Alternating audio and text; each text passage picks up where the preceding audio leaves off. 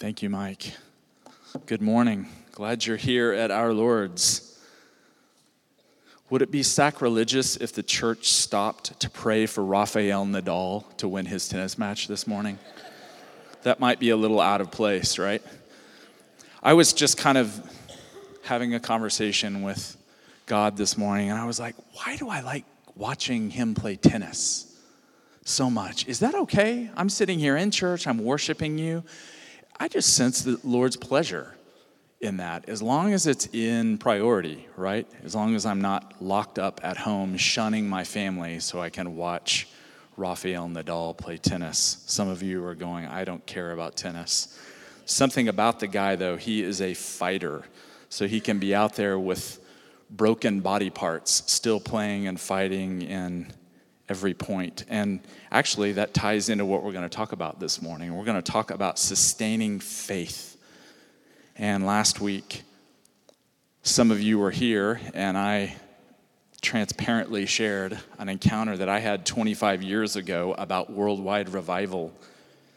And this is part two of that. I mentioned last week that I was going to follow up and share how in the world do we live in light of promises like that.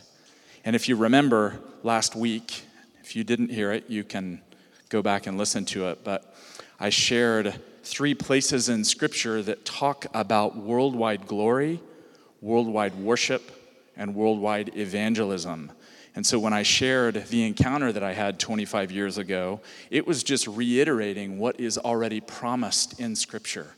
It was a modern-day amplification of that, reinforcing the biblical promises that are in God's heart to reveal his glory in the earth. We also looked at a passage in Revelation nineteen ten, if you remember, that clearly says that all prophetic activity, all prophetic encounters, there's a litmus test in that passage there. Do they glorify God? We don't worship anyone, anything except God. And secondly, do they testify about Jesus?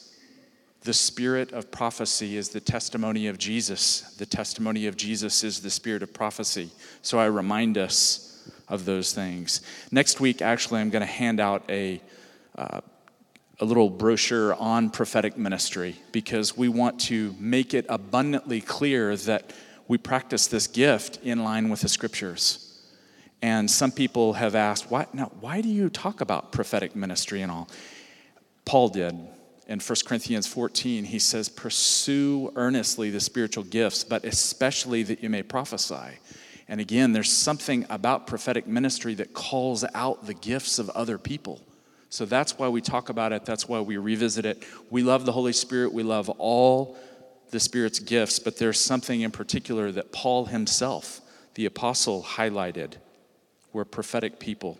So today, the second part of last week's theme, sustaining faith in God's prophetic promises. It's interesting if you think about it, this book right here, about thirty percent of Scripture actually is prophecy. So what we're talking about here is not anything new. You sustain your faith. God sustains your faith day by day, week by week. And you have faith in God's word, right? A third of it, nearly, is prophecy. We are people of faith who are sustained by God's goodness, God's grace. So I want us to think today, in particular, about how do we deal with large-scale promises. We talked about the kingdom of God. I talked about worldwide revival. What do we do with that stuff? How do we live in the mundane, the day-to-day? How do we sustain faith? How do we not burn out? How do we not get disappointed? And so this morning, I want to share some practical suggestions on that. And I want to start with this interesting spectrum up here of prophetic promises as we look at sustaining faith. So if you check this slide out, you see on the left, Isaiah made promises about the coming Messiah, and how long did it take for those to be fulfilled? seven hundred years. So on one side of the spectrum, how long do you have to wait? Maybe seven hundred years. to see a prophetic word come to pass. We're still waiting for Christ to return, so I could even put another one up there that's longer. But look, on the right, I didn't want to dishearten us so much. Jesus, after his resurrection, appeared to his disciples and said, you're going to need to wait forty days. And he actually spent time with them talking about the kingdom, and he said, wait forty days, and then what happens? The promise of the Father is coming. The Holy Spirit's going to be poured out. So this morning, I want you to keep that spectrum in mind. God may speak to you. God may speak to you from Scripture. God may give you a dream, a vision, something like that, a prophetic word from someone else. And you can think in terms of, do I have to wait a long time? Will I ever get to see this? Or is it closer to forty days? I'm not sure. I'll let you wrestle with the Lord over that. But we are already and not yet people. We're people of the kingdom. So the truth is, we live in tension all the time, don't we? This is nothing new. It's not a novel idea. I want to suggest, though, that with this in mind here, and with prophetic words, prophetic promises, the promises of the Old and New Testament, that we have to realize that God's timetable is different than ours. We're not very happy about that. I'm not hearing a lot of, amen, I love it. God's timetable is different than yours and mine. And so we have to realize that. And the second thing I would say is we have to let go of control and outcome and hold on in faith. God set it up this way for ways beyond our reasoning, but I think it's because God changes us in the process. God speaks to us, gives us promises, and then we have to hold on to him. So this morning, I want to talk about a handful of things that we can do to sustain faith in God's promises. If we give ourselves to these things and cooperate with God's empowering grace, things are going to be better. God is going to sustain us. And really, each one of these, church, is a way to position us under the waterfall of God's grace. The only way that we're sustained is by the goodness and grace and love of God. Bottom line. So each of these is a way to position us under God's grace and love and goodness. So the first thing I want to suggest is that we are sustained by the Scriptures. I've got a couple of verses up here. John five, thirty-nine through forty. Jesus says this, you search the Scriptures, and he's talking to the scribes of the day, the, the professional theologians, and he says, you search the Scriptures because you think that in them you have eternal life, and it is they that testify on my behalf, yet you refuse to come to me to have life. And what's tucked in these verses here, he's correcting them, but you know what he's saying here? Scripture is intended to bring you to me. Do you see that? These are experts. These are people that have the Scriptures by and large memorized. They know the word inside and out. They know the commentary. They can quote large portions of Scripture. And Jesus is saying, you guys have missed the point.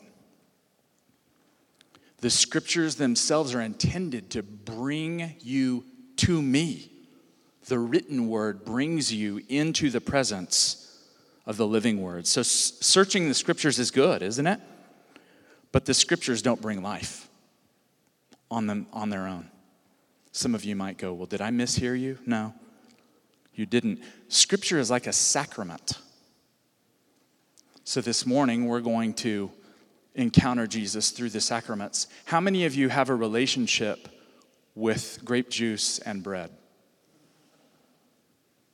You don't.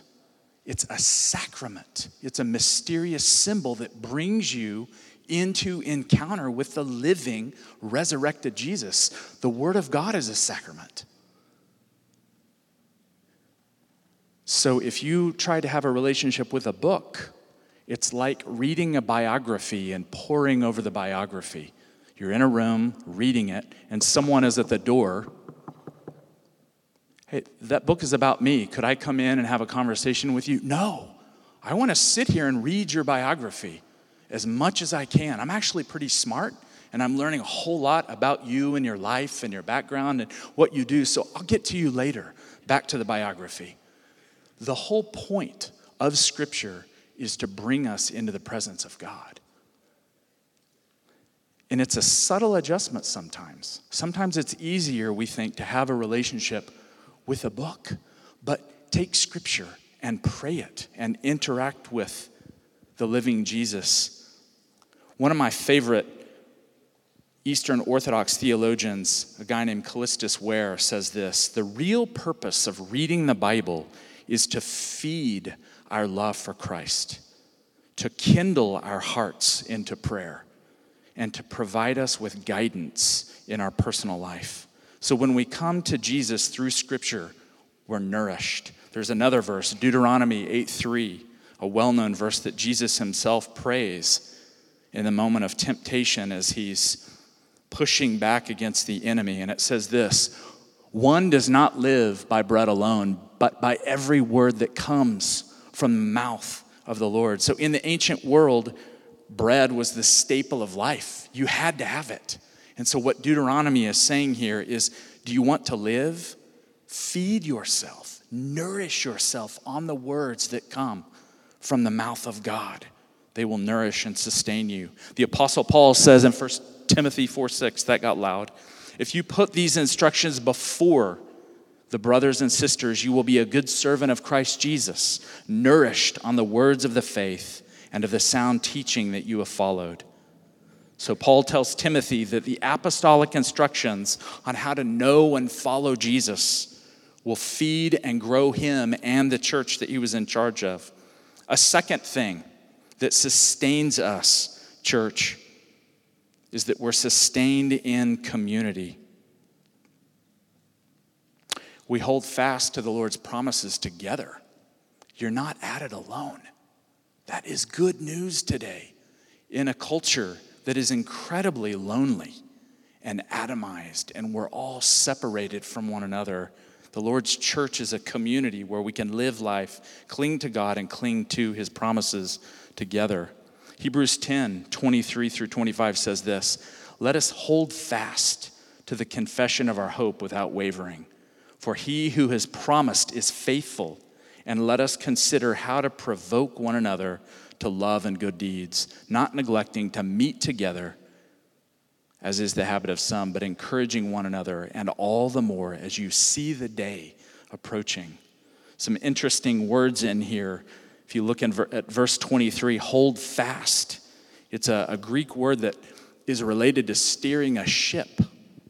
So by meeting together, you're steering the course of your life together.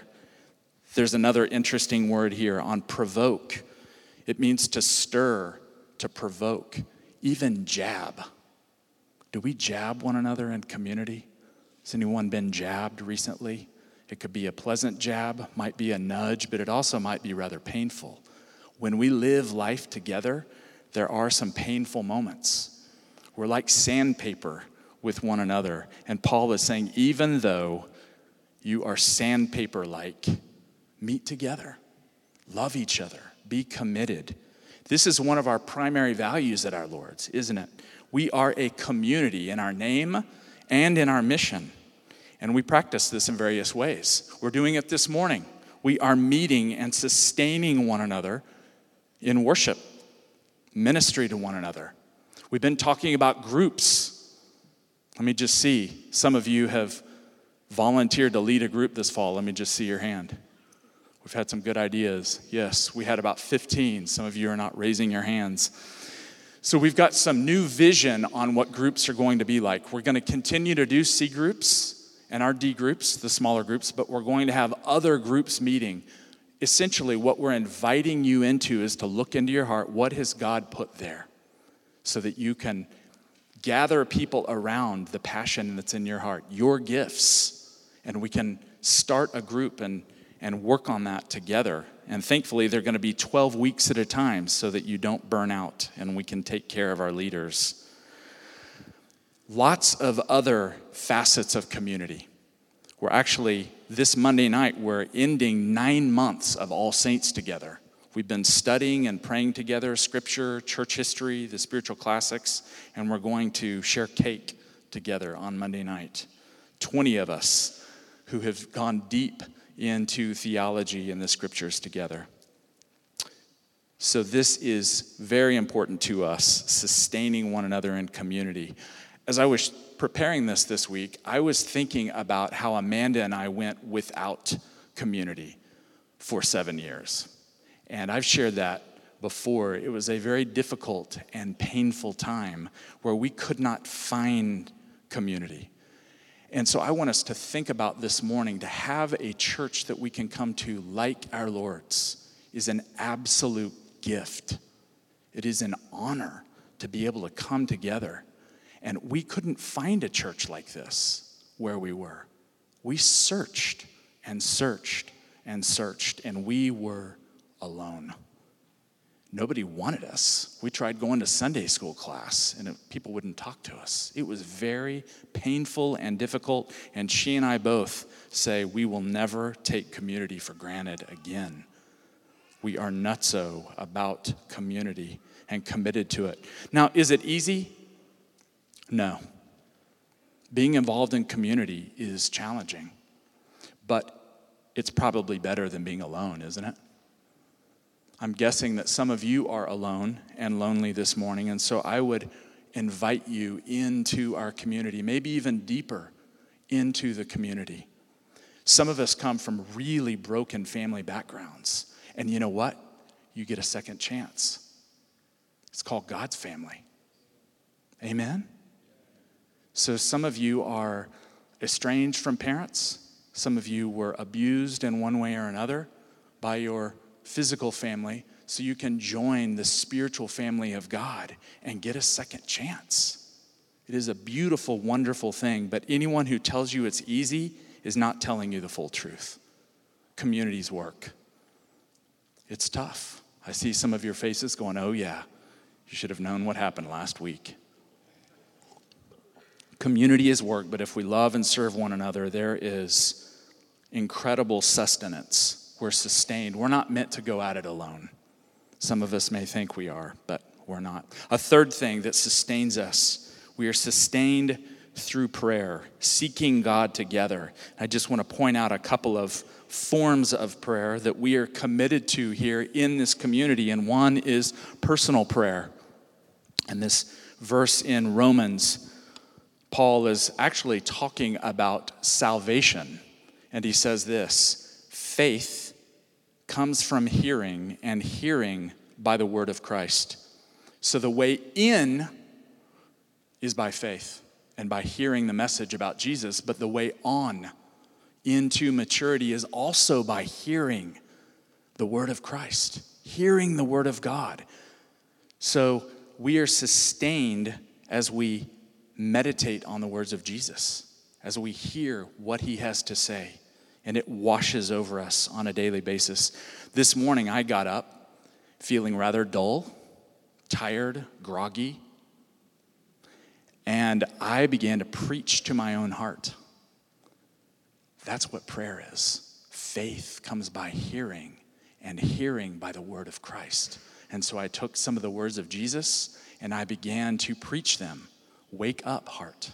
Listen to what Jesus says. Let the word of Christ richly dwell within you. So personal prayer. I've mentioned this before, but I'm going to plug this today. We've got some new booklets on the Jesus prayer, and this is only about thirty pages, and it is one of the best little summaries I've read on how to pray the Jesus prayer. Some of you are praying this. It's ten words. Lord Jesus Christ, Son of God, have mercy on me. This prayer has changed my life. It's called an arrow prayer, and it's one that is always ready and accessible for you to pray. So I would urge you, it's actually scripture. It's taken out of Luke eighteen, so it's a biblical prayer. And you've got Jesus encountering people who needed healing and needed a touch, and they would say, Son of David, have mercy on me. So it is a form of praying scripture, but there's something about it. People have been praying this for about eighteen hundred years, and it is a go-to prayer. You can always have it ready to go. So through the day, Scott Duncan had talked about being at work, and so even while he's crunching numbers and interacting with people, in his spirit, he's saying, Lord Jesus Christ, Son of God, have mercy on me. And so he works in the presence of God. He's calling out to the indwelling Jesus who lives inside of him. This is a beautiful form of personal prayer. We could talk about various other forms of prayer, but we have some of these on the, the bookshelf out in the common area if you want. I think they're five dollars for us to break even. Another form of prayer is communal prayer, and I think of Lance Towers. We're going to meet this week and talk about communal prayer, and I know he loves this passage here. It's not just praying alone, but it's praying together. And look at Isaiah sixty-two, verses six through seven. The Lord is speaking through Isaiah, and he says, "Upon your walls, O Jerusalem, I have posted sentinels or watchmen, soldiers who keep watch all day and all night. They will never be silent." What do they do? "You who remind the Lord, take no rest, and give the Lord no rest until he establishes Jerusalem and makes it renowned throughout the earth."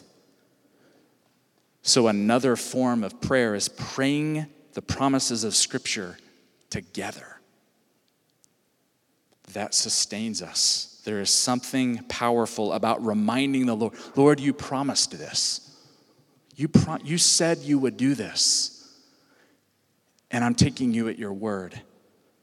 Reminding the Lord. This is very interesting here. Look at this verse. Some of us have I've read it and we've never really thought about it. First Timothy one eighteen. Listen to what Paul says about reminding in the place of prayer. He's speaking to Timothy and he says, "I'm giving you these instructions, Timothy, my child, in accordance with the prophecies made earlier about you, so that by following them, you may fight the good fight." Do you see the connection there? Paul is saying some of the leaders of the church gathered around Timothy at the beginning of his ministry, and they prayed and prophesied over him. And what's Paul saying? Remind yourself of what the Lord said to you. The Lord said you were this, and the Lord called you into this destiny, and the Lord gave you these gifts. Now remind yourself of those things. And then what happens? That's how you fight the good fight. So in community here, we do that. We give prophetic words to one another, and we remind one another. This is who you are. This is who the Lord has called you to be. Not this, but this. You have a glorious destiny. A fourth way that we're sustained here is in worship, in song and sacrament. Again, as we're experiencing this morning, we in song we sing to God and about God. It's musical theology. It's theology and song. And the best worship is that. We sing to God and it reminds us of who he is, his goodness, his mercy, his love for us. And at a church like this, we do, we have a high place of the Lord's Supper and baptism, the sacraments. We worship God, we encounter God through that. And then the Lord calls us into a lifestyle of worship. We do these things in our groups together, we do them on a Sunday morning, but then we're called to live in a, a place of worship, communing with a God of the universe who lives inside of us, who says that our bodies are instruments of worship. Look at Romans twelve quickly here as we wrap up. Romans twelve, one through two. The Apostle Paul says this to the church at Rome. "I appeal to you, brothers and sisters, by the mercies of God, to present your bodies as a living sacrifice, holy and acceptable to God, which is your spiritual worship. Do not be conformed to this world, but be transformed by the renewing of your minds, so that you may discern what is the will of God, what is good and acceptable and perfect."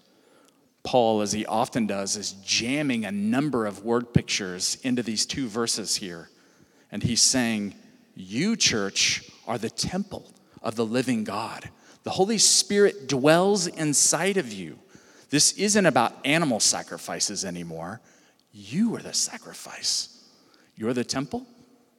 You're the sacrifice. And you actually get to offer sacrifices on the altar of your heart. You get to give yourself to the Father, to give yourself to God. And as you do this, what does the text say here? what happens to our minds? We're renewed. We're transformed. These days, it is so insane out there that I like to think those moments when I unplug from the insanity that's going on out in the world, it's like, okay, Lord, would you unplug me from the brainwashing that's going on out there? Through the media, through films, through music, it is nuts. And now it's time for you to wash my brain. Would you, as I present my body to you, body, soul, and spirit, would you transform me and renew me in your image? Powerful things that Paul is urging here. Paul says in Colossians three, another passage here that's about being sustained in worship. He says, let the peace of Christ rule in your hearts, to which indeed you were called in one body, and be thankful. Let the word of Christ dwell in you richly. Teach and admonish one another in all wisdom, and with gratitude in your hearts sing psalms, hymns, and spiritual songs to God. And whatever you do in word or deed, do everything in the name of the Lord Jesus, giving thanks to God the Father. There's several sets of three here. Paul is talking about the peace of Christ, the word of Christ, the name of Christ. And then he's talking about being thankful, being grateful, giving thanks. And I tell you what, if you practice that, it will change things. It'll change your perspective. Not only will it sustain you, it will change your day. Have you experienced this before?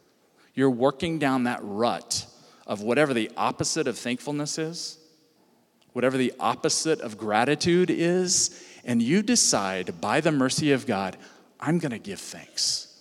A couple of months ago, we were in a staff meeting, and there was a mountain of stuff to do and be worried about and to gripe and complain about. And Brad Kilman had the novel idea, why don't we give thanks? And we all said, shut up, Brad. That's too spiritual.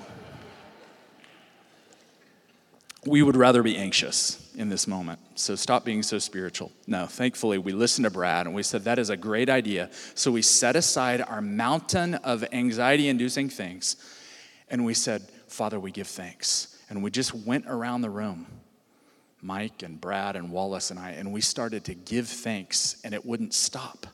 Before it was over, what, twenty-five, thirty minutes of giving thanks, and it set the trajectory for the day and the week completely different. If you are in a bad spot, try that, what Paul says. Give thanks. If you can't find something, make something up. Father, I thank you for these terrible things that are going on because you are forming Christ in me. Would you change my mind, renew my heart, transform me? And I tell you, he will. So we're sustained in worship. The last thing here, I'm going to have Carolyn McHenry come up in just a minute. The last way that we're sustained, church, to continue to cling to God in faith is actually on mission. You heard me right. We're sustained on mission. As we say around here, we're on mission with Jesus wherever we are. And this means several things. It means, one, that each of us is on mission wherever we work, wherever we live. You're a missionary. All followers of Jesus. And we around here want to practice John five nineteen, what's called seeing and doing. Jesus says in John five nineteen, this is really the secret of his ministry. Look at what it says. Jesus said to them, very truly I tell you, the Son can do nothing on his own, but only what he sees the Father doing. For whatever the Father does, the Son does likewise. So Jesus was throughout his day looking, Father, what are you doing? What are you saying? Who are you highlighting? Who do you want me to touch? Who are you healing today? So this whole notion of seeing and doing, interesting, today is five nineteen, right? So John five nineteen, on five nineteen. A second thing that mission does for us is it reminds us that we at our Lord's are committed to discovering, using, and developing our gifts. Every single person here this morning has gifts from God. And so we are passionate about seeing those gifts emerge and fanned into flame and utilized for the glory of God, for the common good. Carolyn, why don't you come up here? Carolyn has been lighting me up around the church office. God is doing amazing things in Carolyn McHenry, and she puts up with us on a daily basis, so that is a miracle in itself. But Carolyn was sharing this week something, and I said, we got to hear that on Sunday morning. So why don't you uh, tell us? You were talking about a certain ministry that you're getting involved in and actually what you did with a particular person. So let's hear about it. So I just started in a prison ministry. I went to Cape Bernard, just down on Martin Luther King. And Ann Blaisdell and Bethany also are getting involved. And so a lady came up to me after they had done their ministry. And she was just welcoming me and said, I am celebrating my one-year anniversary of not cutting myself. And I said, congratulations. And I just said, you know, tried to encourage her. And I started praying for her. I found out she was twenty-five. And as I prayed for her, I mean, I did our prayer that we learned here, hearing the Holy Spirit. And she had tears, but I felt like I was supposed to do something else. And so Brock has been teaching us the Jesus Prayer in All Saints. And quite honestly, when he first started doing it, I'm like, really? Oh, this feels kind of roten. Yeah, roten. But I've been practicing it. He gave me a little book called The Jesus Prayer. And so in my morning time, I had been doing it and had really been doing stuff and touching me. So I felt very led. I felt like the Holy Spirit said, you need to leave her with something. So I said, hey, I've learned this prayer. You want to say it with me? And she said, yes. So it is Jesus, no, Lord Jesus Christ, Son of God, have mercy on me. And we probably said it about five times. And we said it together, and then I would have her say it by herself. And she, like, in all honesty, she kind of brightened up and lightened up. And we just kept saying, Lord Jesus Christ, Son of God, have mercy on me. And so when I knew she could say it by herself, I said, when you feel lonely, when you're scared, when you're sad, you say this prayer. And she got it. She's like, yes. And and she just had a brightness about her. So I'm really learning uh, new things that even seem maybe too simplistic or whatever. But God is doing amazing things in my heart uh, with that prayer. Thank you, Carolyn. I wanted to have her come up because she really is being sustained by some of the things that we're talking about this morning, and that story kind of brings things together.